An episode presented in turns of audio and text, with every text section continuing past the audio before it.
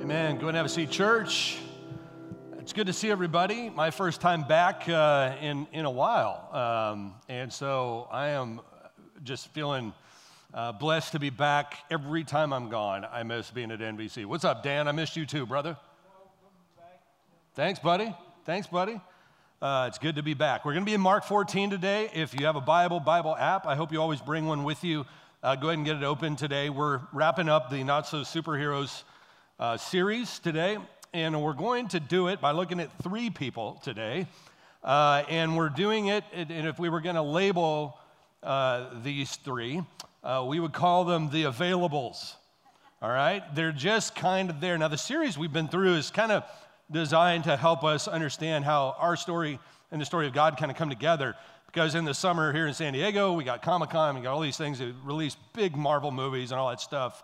And it's easy to kind of go, oh, you know, to admire David, admire Abraham, and, uh, you know, some of these real big heroes of the faith.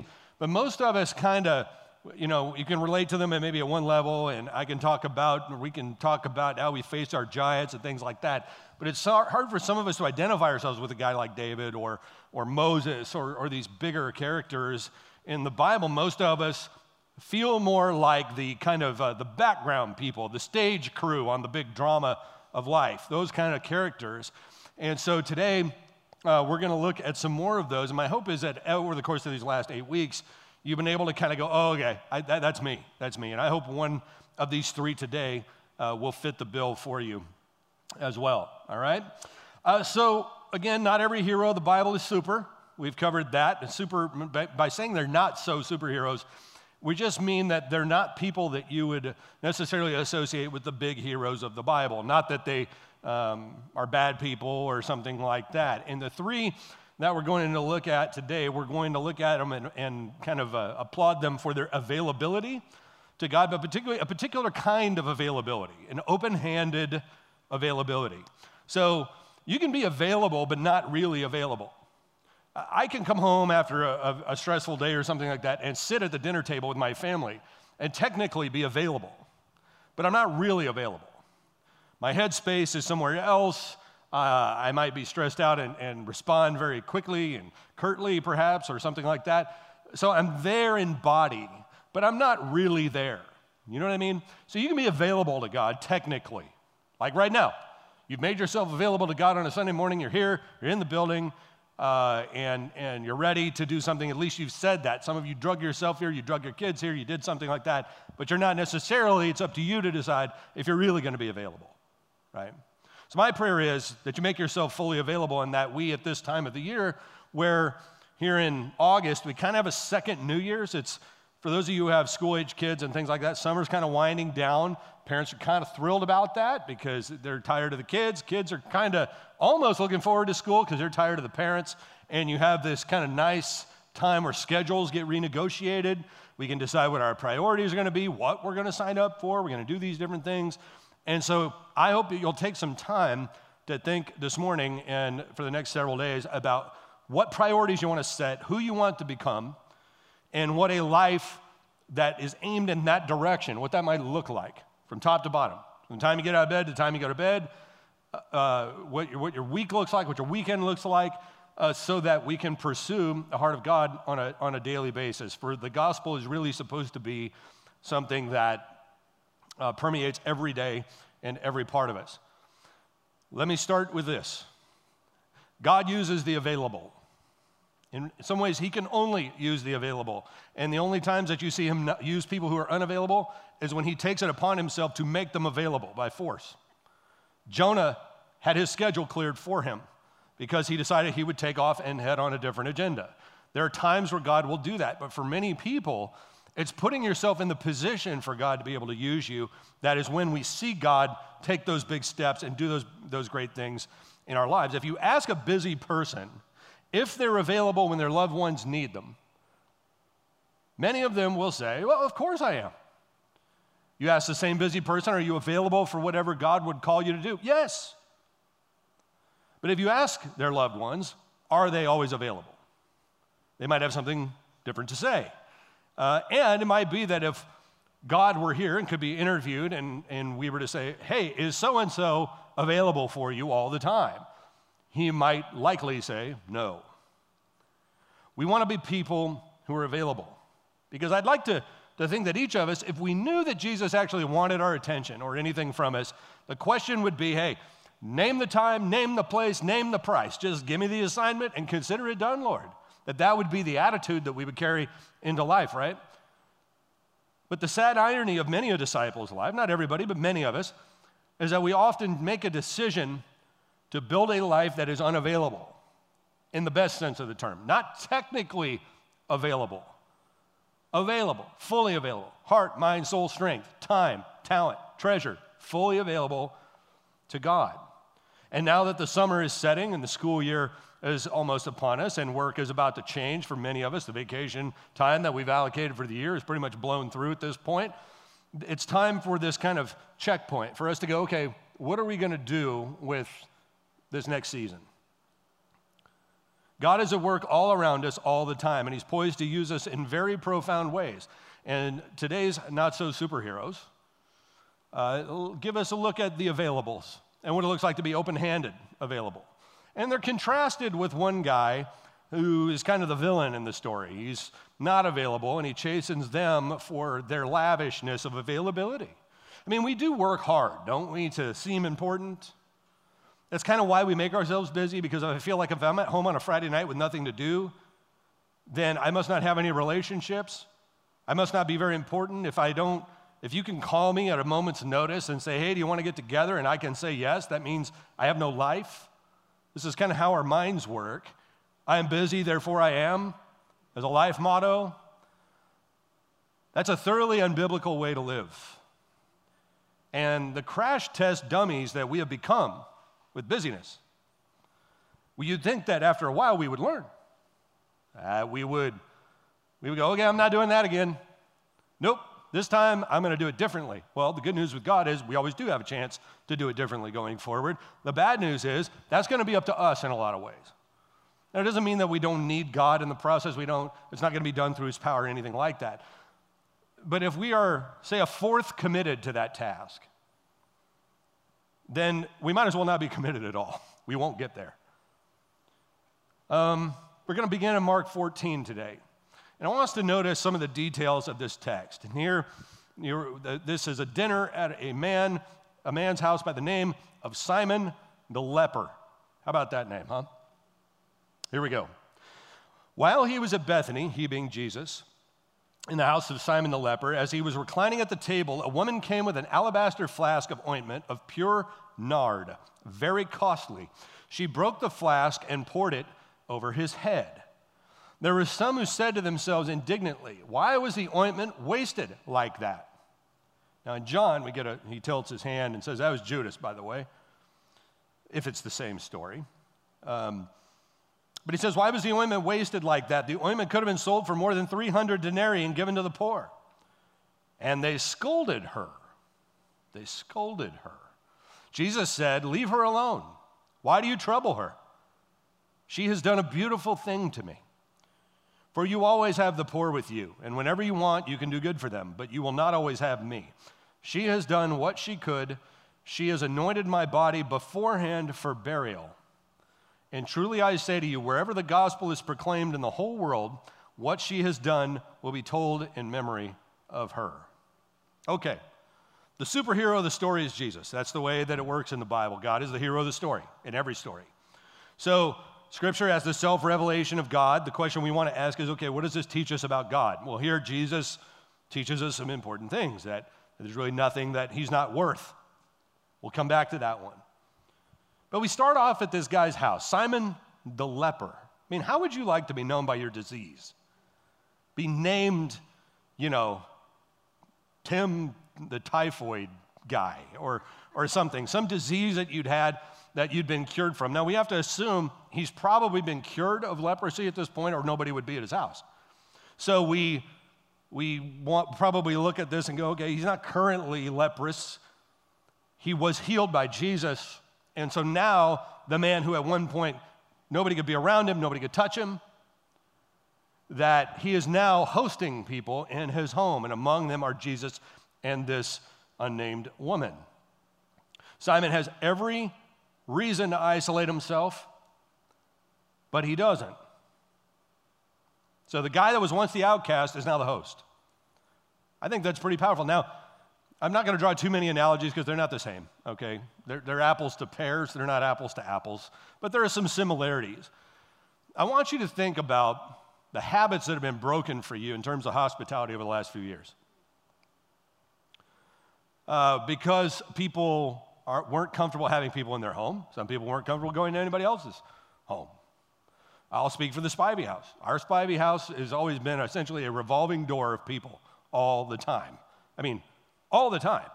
Um, you know, it was pretty common. I mean, we'd host groups at our house. We'd have people over for dinner all the time. Kids would have their friends over. Uh, you know, people, people would, would come over all the time. Well, COVID broke that habit, right? And it wasn't a conscious thing. It wasn't like we said, oh, it's just nobody wanted to come to our house, for one thing. And then there was that period of time where it was just kind of like, okay, let's just leave each other alone. Well, that kind of broke some habits in a lot of us. And the idea that you would just pick up the phone and ask somebody to come over to your house for dinner is, is a habit that has kind of been broken. Uh, having, um, uh, going to people's houses in some cases uh, is different. Our homes have, have kind of been not, not shuttered completely, but, but just the habits. It's, it's like other habits that you have that you just break kind of sporadically. Like maybe you're really fit and disciplined during the school year, and then the summer you just kind of go, I'm going to eat whatever I want. I'm just going to do whatever, wake up whatever time I want. You just kind of let them go. By the time you get to back to school, then you have to ramp up again. I think Simon here, when he has this, this time where he's healed by Jesus, he had every reason, every reason. This is a man who is used to not being touchable. That not being able to, nobody can be in proximity to him. He's viewed as thoroughly unclean and dangerous by everybody until he's healed by Jesus. So let me ask you this What about the way that you live has changed since Jesus healed you? And that could be, I mean, we could name people by their sins, right? We could say, uh, I don't know, Alice the adulterer, uh, Bob the, I don't know, the sin that starts with B, right? Uh, and just say, okay, we're going to name people after their sins and their diseases and everything, right? The, you know, and so Simon's not currently, as far as we can tell, it's not actually explicitly said, but you put the pieces together, you can kind of guess he's been healed. So Simon's like an alumnus from the University of Leprosy or something. He's, he's, he's healed now, but you can see the difference. Can you imagine how fulfilling it must be for him to now, from being completely and utterly untouchable, to now being a host and to be able to host Jesus at his house. He makes himself available. There's supposed to be a difference between pre Christian Tim and post Christian Tim. There should be an observable difference between those two. That the before and the after photos should look different. Imagine signing up for a weight loss program where the before showed the real picture, and the after, the person was 10 pounds heavier.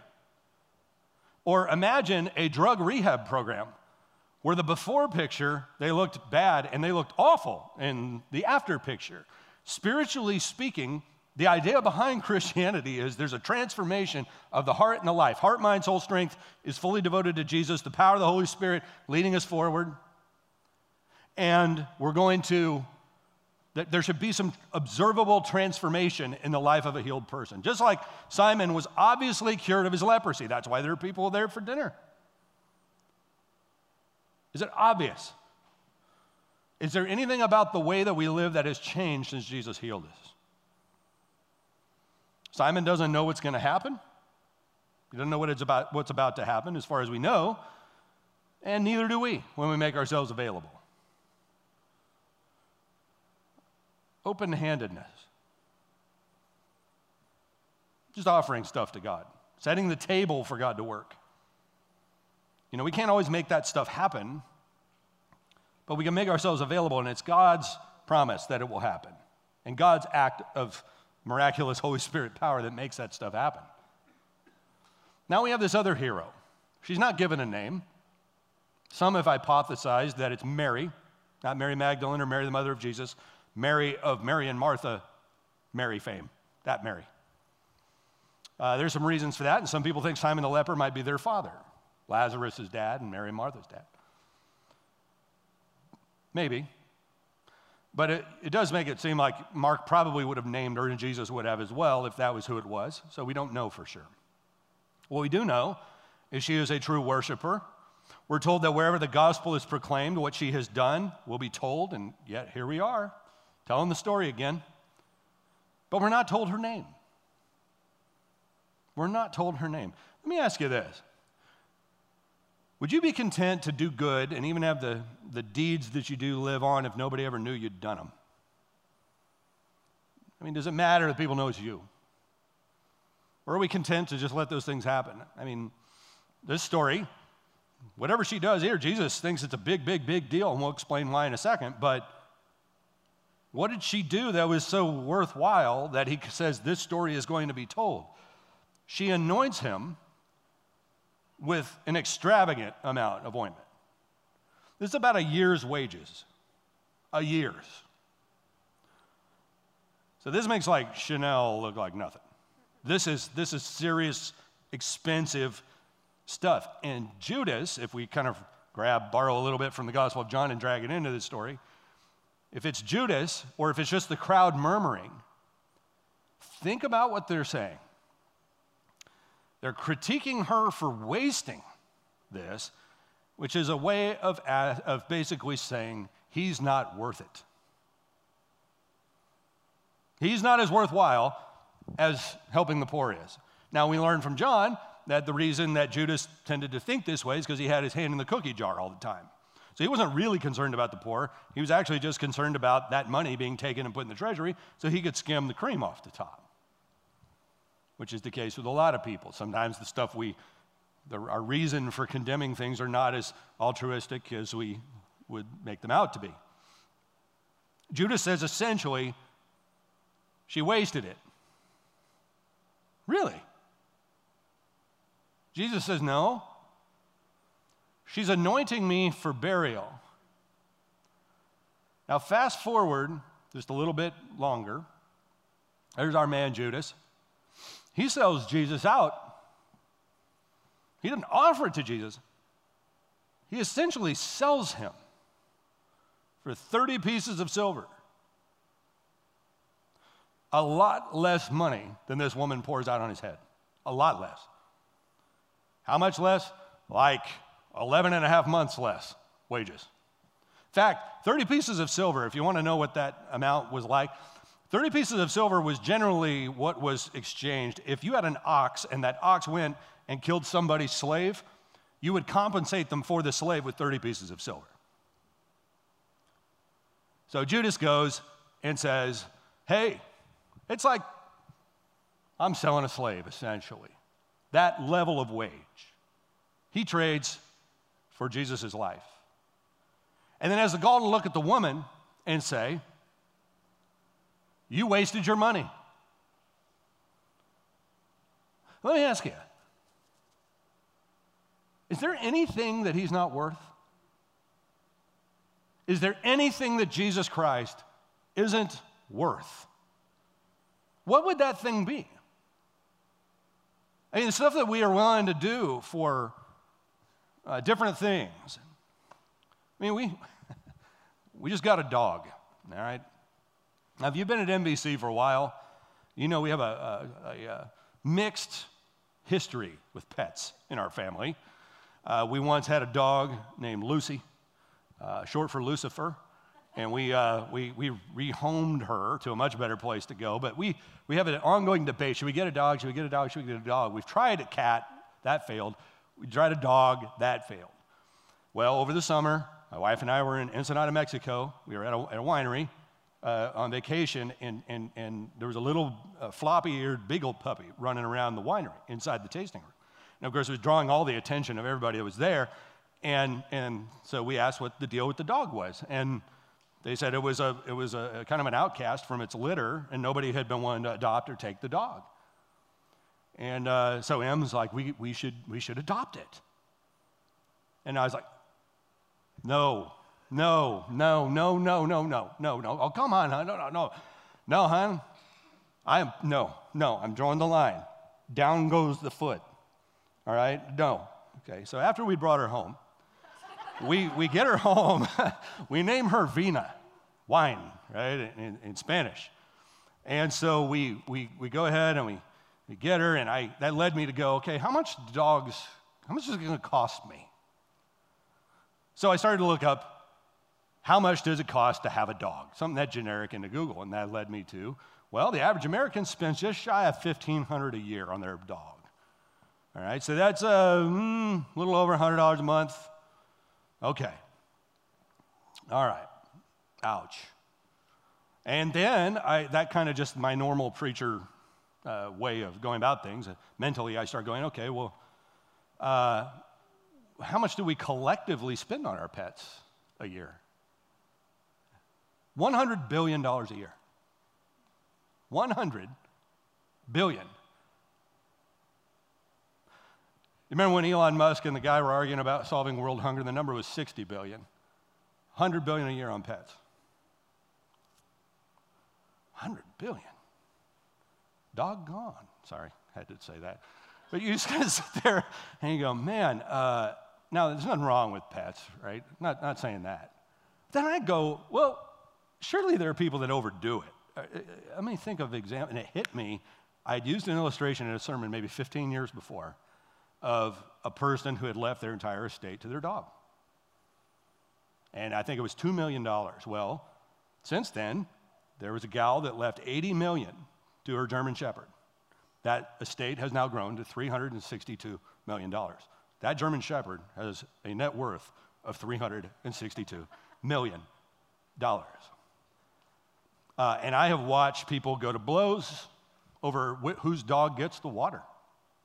I had a student in my religion uh, 301 class in the spring semester at Pepperdine who had literally gotten into a, a squabble, a physical altercation over whose dog got to sip out of a bowl on the beach. Okay? Is it wrong to have pets? No. Is it wrong to give your dog a good life? No. But, Christians, here's where it went. I wrote my dissertation on the spiritual cultivation of generosity in people. You've heard me quote this number if you've been around NBC for some time, and it's probably gotten worse than this. It's an out of date number, but I'll try to update you if it changed. In an average American church, church members, one third of those members give zero, not one dime. Another third give $500 a year or less. It's 10 bucks a week, roughly, or less. A third give $500 a year or more. So, let's play some averages here. That tells me that the average two thirds of the church members in America spend three times more on their dog than they do on offerings to the church. Now, we, would they say, well, my dog's more valuable than Jesus? I hope not. But the question put on the table here is what is he not worth? Time, talent, treasure? Do our songs and our life preach what we say we believe? See, Judas here, he's one of the 12. His, his, his badge here says, Hey, uh, hi, I'm Judas, the apostle. And yet, his attitude doesn't say he's an apostle. His heart doesn't say he's an apostle. His name tag does, but not his life. Not what he decides he's going to do. And, and uh, so he's over here robbing the treasury. He ends up then selling Jesus out for 30 pieces of silver and then looks at this woman and says, How dare she? And Jesus goes, What is the matter with you? What's the matter with you? She's anointing me for burial. What is it exactly that he would not be worth? Is he not worth our availability? Is he not worth my time?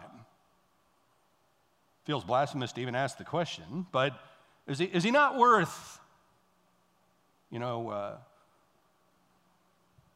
a substantial amount of my. He, is he not worth being first?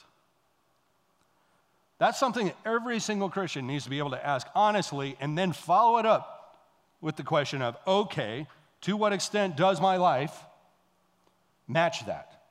Do my life and my words, or my life and my profession, go together? It says that she is, Jesus says she's anointing him for burial. So when it comes time for him to get buried, we get superhero number three, not so superhero his name is Joseph of Arimathea.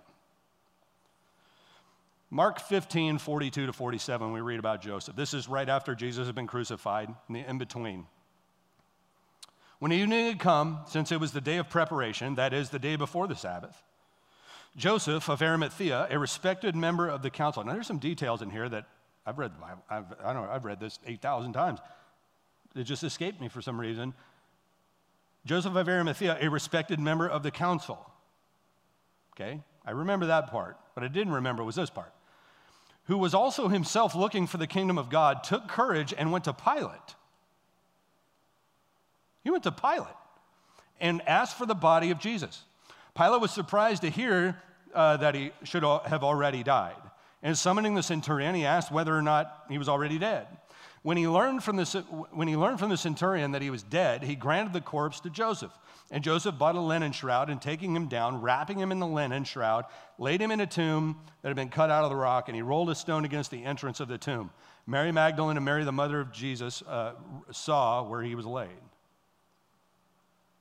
So you've got a secret disciple here, is what you have. A guy who believed enough in Jesus that he wasn't going to let his body go where the bodies of condemned criminals went, which was to the rubbish heap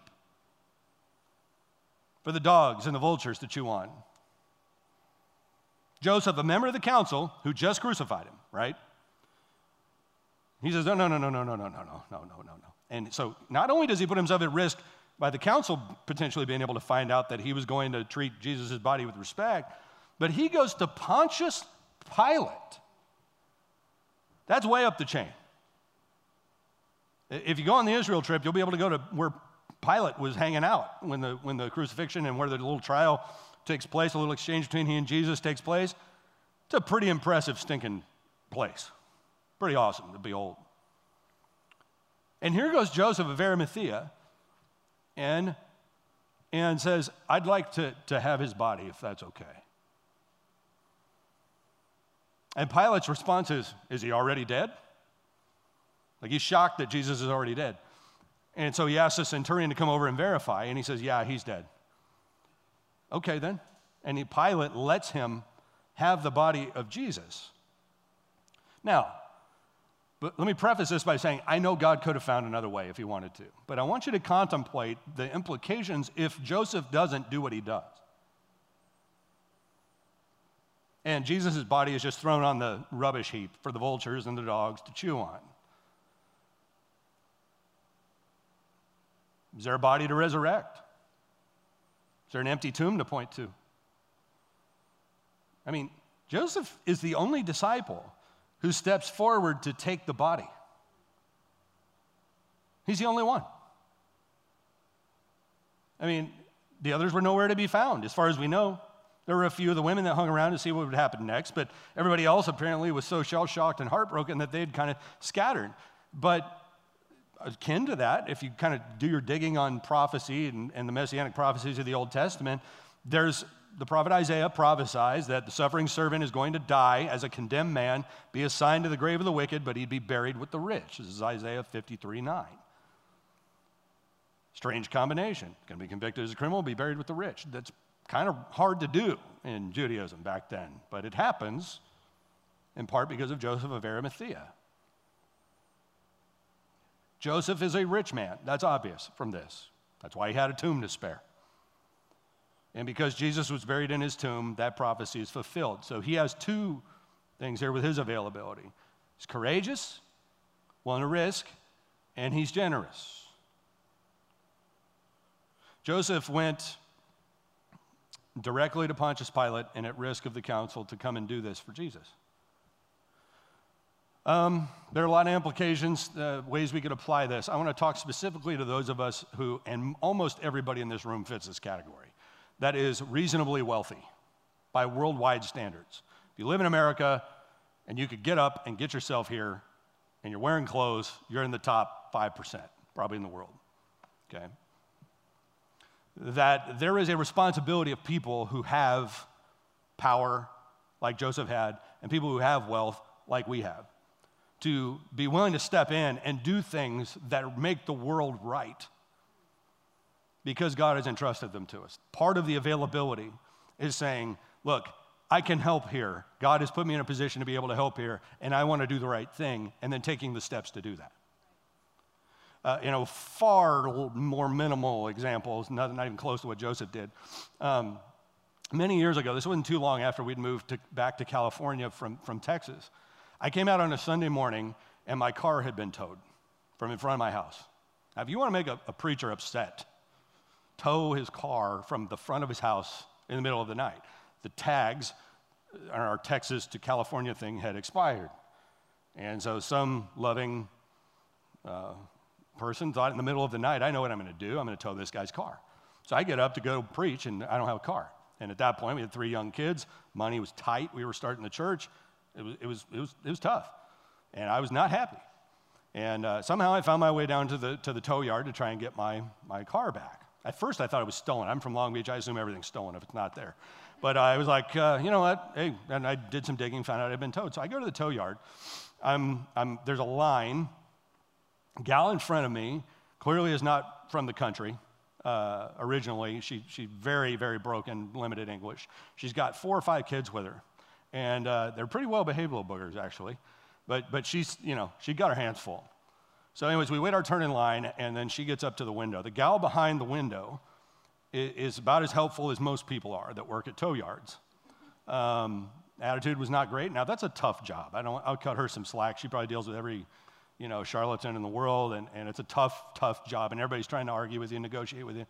But this gal, this poor gal, could not she was the price tag on getting her car out and i don't remember why that was the case but it was north of $2000 to get her car out and you could just see it this lady was tired and i don't mean tired like oh i've had a hard day tired i mean like you know august and you put roofs on houses or something you see those guys getting their big gulp refilled about six o'clock at night they're sweaty they're sunburned they're tired like bone tired like like i'm as soon as I hit the air conditioning at home, I'm out for the night, kind of tired. She had that look. This is a Sunday.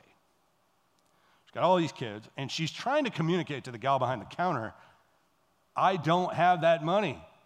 I can't afford that.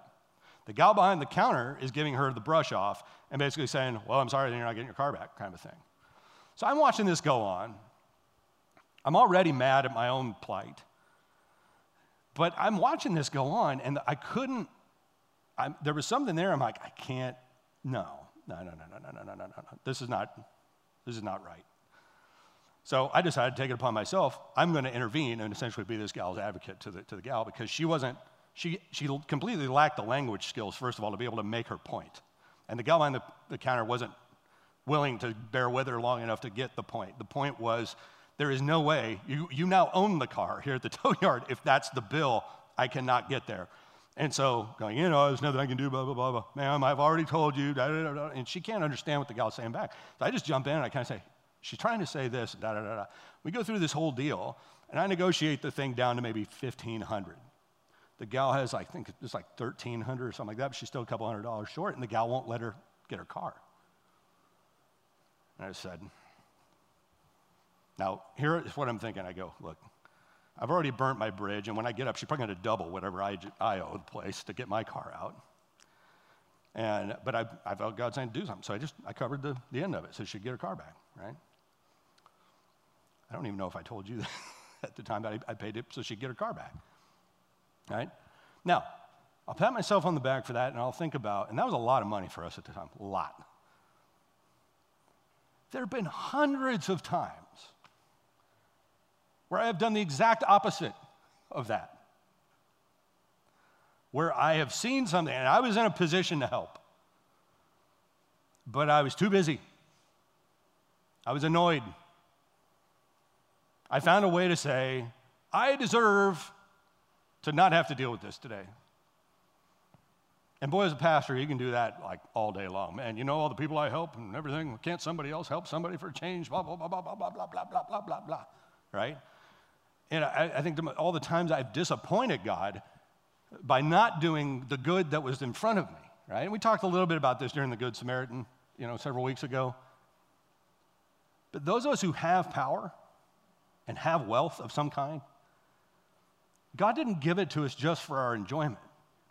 He, he gave it to us to be able to be his agents in the world and help just things take place. Joseph of Arimathea makes a move toward justice there too, not just the other. He's like, eh, no, no, no, that's not right. We're not throwing this guy's body to the dogs. No. And he steps in with his influence and he steps in with his wealth and does something good that makes God very happy to the point that to this day, you can't read the Easter story without realizing the tomb that Mary and Martha run to, or the, uh, uh, the, on Easter Sunday, is Joseph. And to think about, okay, what if he hadn't done that? You know, could God have found another way? I'm sure he could have. But he didn't have to because Joseph was willing to, to stand there and say, I'll do it, at risk to himself. So, quickly, let's review. Super, not so superhero number one Simon the leper. Is there a difference? Let's ask ourselves these questions. Is there a difference between our before we came to the Lord, before Jesus healed us, and after? Or are we still living in the past? Are we living as though we're Simon the leper instead of Simon the cured or the healed? In the case of the unnamed woman, whether it's Mary or anybody else, the question is what isn't he worth? What, what, what are we not offering to Jesus because, oh, it might be too much, or I don't know, maybe I ought to do this? What is he not worth? Time, talent, treasure. And then to those who have, and again, that's pretty much everybody in this room, has influence, has wealth, what are we doing with it? To make sure that God is using us as a, as a vehicle of grace in the world in which we live. Um, we're going to gather around the Lord's table right now as we reflect on those questions. Uh, we're going to take the bread and the cup, and uh, you should have received the elements on your way in. If you did not, just put your hand in the air. We'll bring them to you if you would like them. We have some down front here. Uh, usher here, usher here. So we've got some down here in the front.